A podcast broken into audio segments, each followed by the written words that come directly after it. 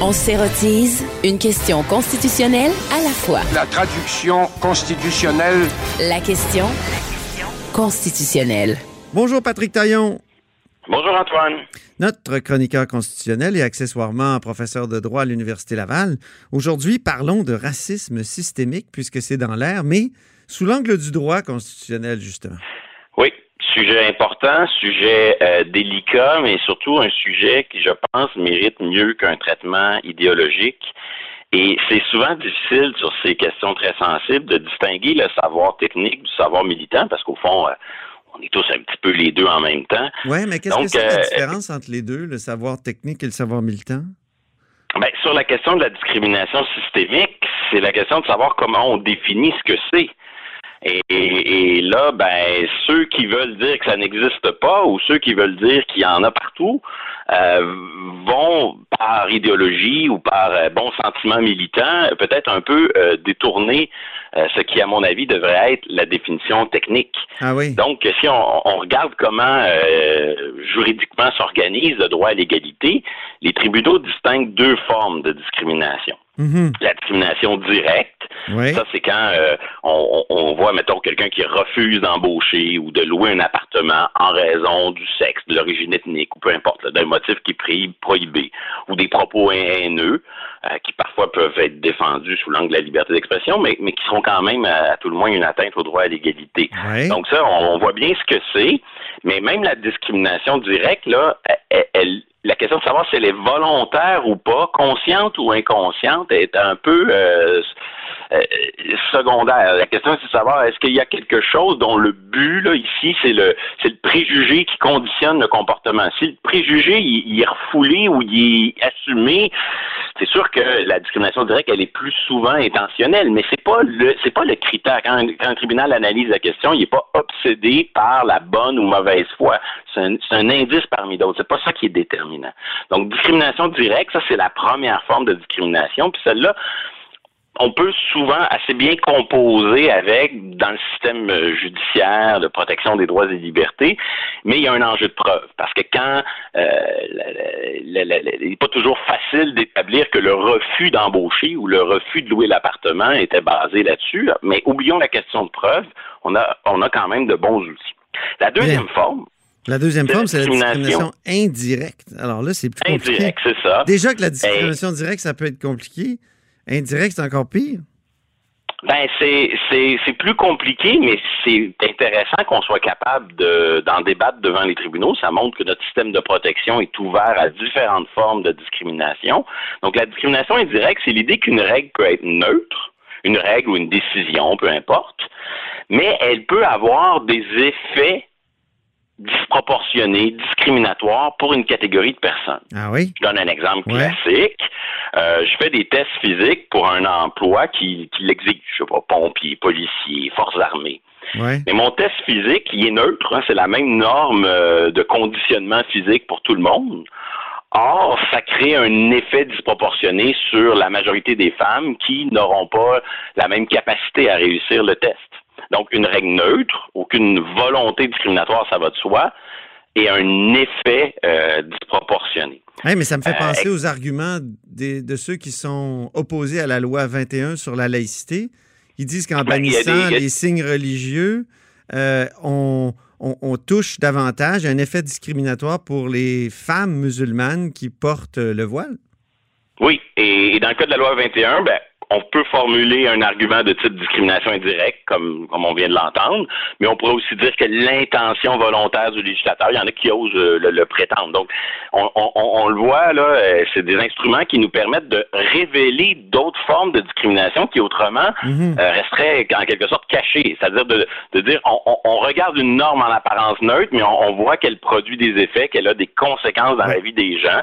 Euh, exemple, un cégep, là, collège Montmo- Montmorency en 2004, qui fait dire, écoutez, euh, c'est neutre d'exiger euh, la production des diplômes antérieurs par vos étudiants, mais quand vous venez d'un pays où l'état civil puis la production des papiers est un peu désorganisée parce qu'il y a une guerre civile ou je ne sais quoi, ça peut être le cas, par exemple, de certains régimes africains, ben euh, vous imposez aux gens de cette origine un fardeau des effets discriminatoires dont vous devez vous adapter. Et souvent, la discrimination indirecte, parce qu'elle est neutre en apparence, elle va s'accompagner à l'étape du choix des remèdes d'un devoir d'accommodement, d'adaptation. Donc, la discrimination systémique, là, au sens technique, Mhm. ce serait donc de la discrimination indirecte, mais d'un certain type. Je, je m'explique.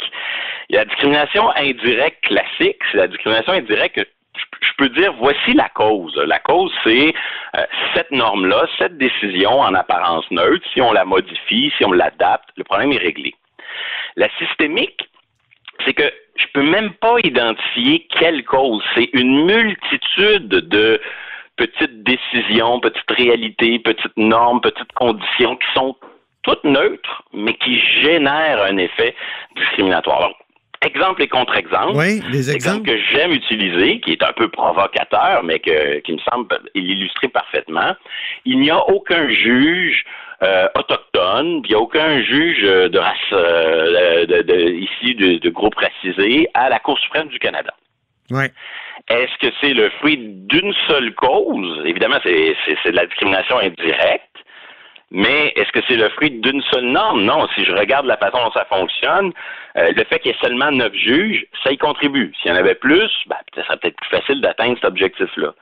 Euh, on exige dix ans d'expérience pour euh, être nommé euh, juge, puis euh, souvent encore plus à, à- à la Cour suprême. Donc, il y a un critère d'expérience qui fait probablement en sorte que c'est plus difficile d'avoir un, un grand nombre de, de candidats potentiels. Probablement que dans 20 ans, on en aura plus parce que la, la diversité ethnique euh, au Canada est de plus en plus grande.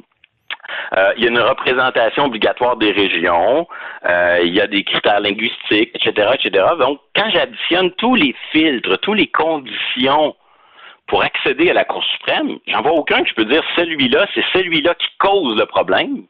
Mais à la fin, j'ai systématiquement de l'exclusion de, de certains profils. Systématiquement Donc, ou systémiquement? Parce que tout le monde euh, en s'enfarge sur ces mots-là, là, non?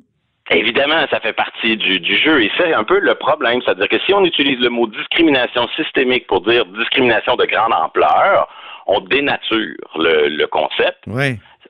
On veut utiliser un concept qui nous permet de dire je n'ai pas la cause précise et n'ayant pas la cause précise, j'observe malgré tout un résultat qui est euh, défavorable. C'est ça. Et, et c'est, là que moi, je, je, je suis un peu sceptique lorsqu'on associe profilage racial, euh, brutalité policière à discrimination systémique. J'ai peur qu'en faisant ça, on déresponsabilise les corps de police.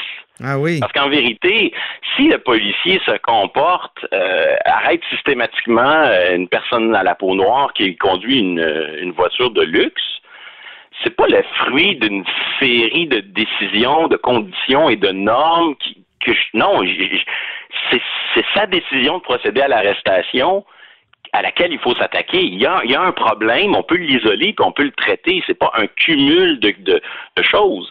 Et donc, il faut faire attention. Moi, j'ai peur que quand on bascule un problème sous la rubrique de la discrimination systémique, c'est qu'on admet que sa cause est très, très, très diffuse. Or, Mhm. dans le cas du profilage racial, j'ai l'impression qu'au contraire, il faut, il faut qualifier ça de discrimination directe et euh, responsabiliser les corps de police. Et les Ben, policiers, C'est un oui. comportement qui est grave. Et il faut pas dire que c'est le fruit euh, de, de, con- de- de conditions en apparence neutre. Non, il y, a, y a une marge de manœuvre qui est exercée par le policier. Et c'est la manière consciente ou inconsciente, on s'en fout de l'intention, qu'il exerce sa marge de manœuvre qui cause le problème. Oui. Et, et- et mettre ça sous le dos du systémique, c'est le déresponsabiliser. Ah oui, c'est intéressant. Ben oui. Ces distinctions-là sont importantes, Antoine, parce Ouais, que c'est pas juste un plaisir de catégoriser là, les choses, c'est parce Ouais. que les, les, les solutions sont pas les mêmes. Et, et c'est un des beaux côtés du combat actuel qu'on voit dans nos rues, etc., avec ces manifestations, c'est que, à quelque part, la discrimination systémique, elle nous montre les limites du droit. Euh, dans une certaine mesure, le mouvement actuel est en train de repolitiser la chose, de nous rappeler que si d'avoir une société euh, sans avec le moins d'inégalités possible est vraiment au cœur de notre projet de société, ça prend plus que des recours individuels. Ça prend plus que des technicalités juridiques. Ça prend des politiques publiques. Oui, voilà. Si on regarde ce qu'on fait sur le plan trop, du droit... On s'est trop, euh, justement, reposé ou fondé sur euh, la Charte des droits, puis les recours ben, individuels dans les 20 ou 30 dernières années. Oui ça nous a permis de faire certains progrès, mais il y a, des limites quand on arrive à mon exemple de Cour suprême. Pourquoi il n'y a pas de juge euh, autochtone à la Cour suprême? Ben, on voit que les critères qui contribuent comme de petits grains de sable que l'on met tous dans le, même bocal sont tellement euh, neutres, tellement euh, tellement nombreux et on peut pas en isoler et, avoir une solution précise que ça devient difficile pour les tribunaux de, concevoir des, remèdes pour ces choses-là. Quand on regarde ce que le droit fait, euh, on met en place un système où on peut déposer une plainte à la Commission des droits de la personne, et ensuite la Commission fait elle-même l'enquête, ramasse de la preuve, et ensuite vous défend gratuitement devant les tribunaux. Mm-hmm. Dans un système où l'accès à la justice est extrêmement limité, sur les questions de discrimination, on met en place un système où c'est une commission payée avec des fonds publics qui défend les, dossiers qui ont des chances euh, de succès. Sur le plan des remèdes, on permet dans les cas d'inégalité, puis des, cas de, de droits et libertés en général, non seulement de compenser les dommages que les gens vivent, donc, si je vis quelque chose, euh, on compense, mais aussi on accorde des dommages punitifs. Ça n'existe pas, ça, dans le reste du droit civil québécois. On dit, mais c'est tellement grave le racisme qu'on va punir le geste par des, des dommages exemplaires. Donc, il y a quand même déjà des outils juridiques très forts, mais à un moment donné, c'est un peu comme pour la défense de la langue dans le dossier linguistique. Euh, on veut protéger la langue française avec des lois, des recours, etc. Mais vient un moment où il faut aussi de la volonté politique, il faut aussi des solutions politiques et des politiques publiques, parce que les solutions euh, judiciaires et, juridictionnelles euh, ont, leurs limites.